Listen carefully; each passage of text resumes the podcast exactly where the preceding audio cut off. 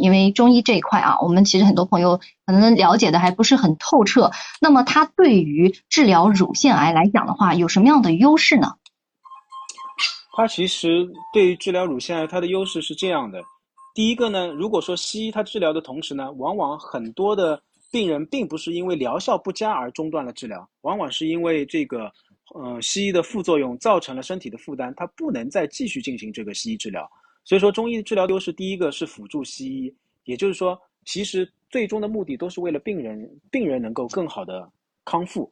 所以说呢，嗯，在减轻化疗副作用的同。同时呢，能够让病人足量的、足剂量的、足疗程的完成这个西医的治疗。那么，因为如果说举个例子，拿内分泌治疗来说，如果内分泌治疗中断的话，那病人会增加百分之五十的一个复发率。如果说他能够正常的这个完成疗程的话，它能够降低百分之五十的复发率。那么，嗯，这是中医的一个优势。第二个呢，如果说西医的方法用尽之后，然后仍然这个肿瘤还是有一，嗯，没有完全控制住。那么这个时候呢，人的身体的情况又不能足以支撑他进一步的治疗。那时候中医的完全的中医中药治疗也是，呃，可行的一个方案。这也是国家国家认可的。所以说呢，嗯，中医的一个治疗的优势在于，我并不影响你西医的治疗，我反而增加你西医的疗效。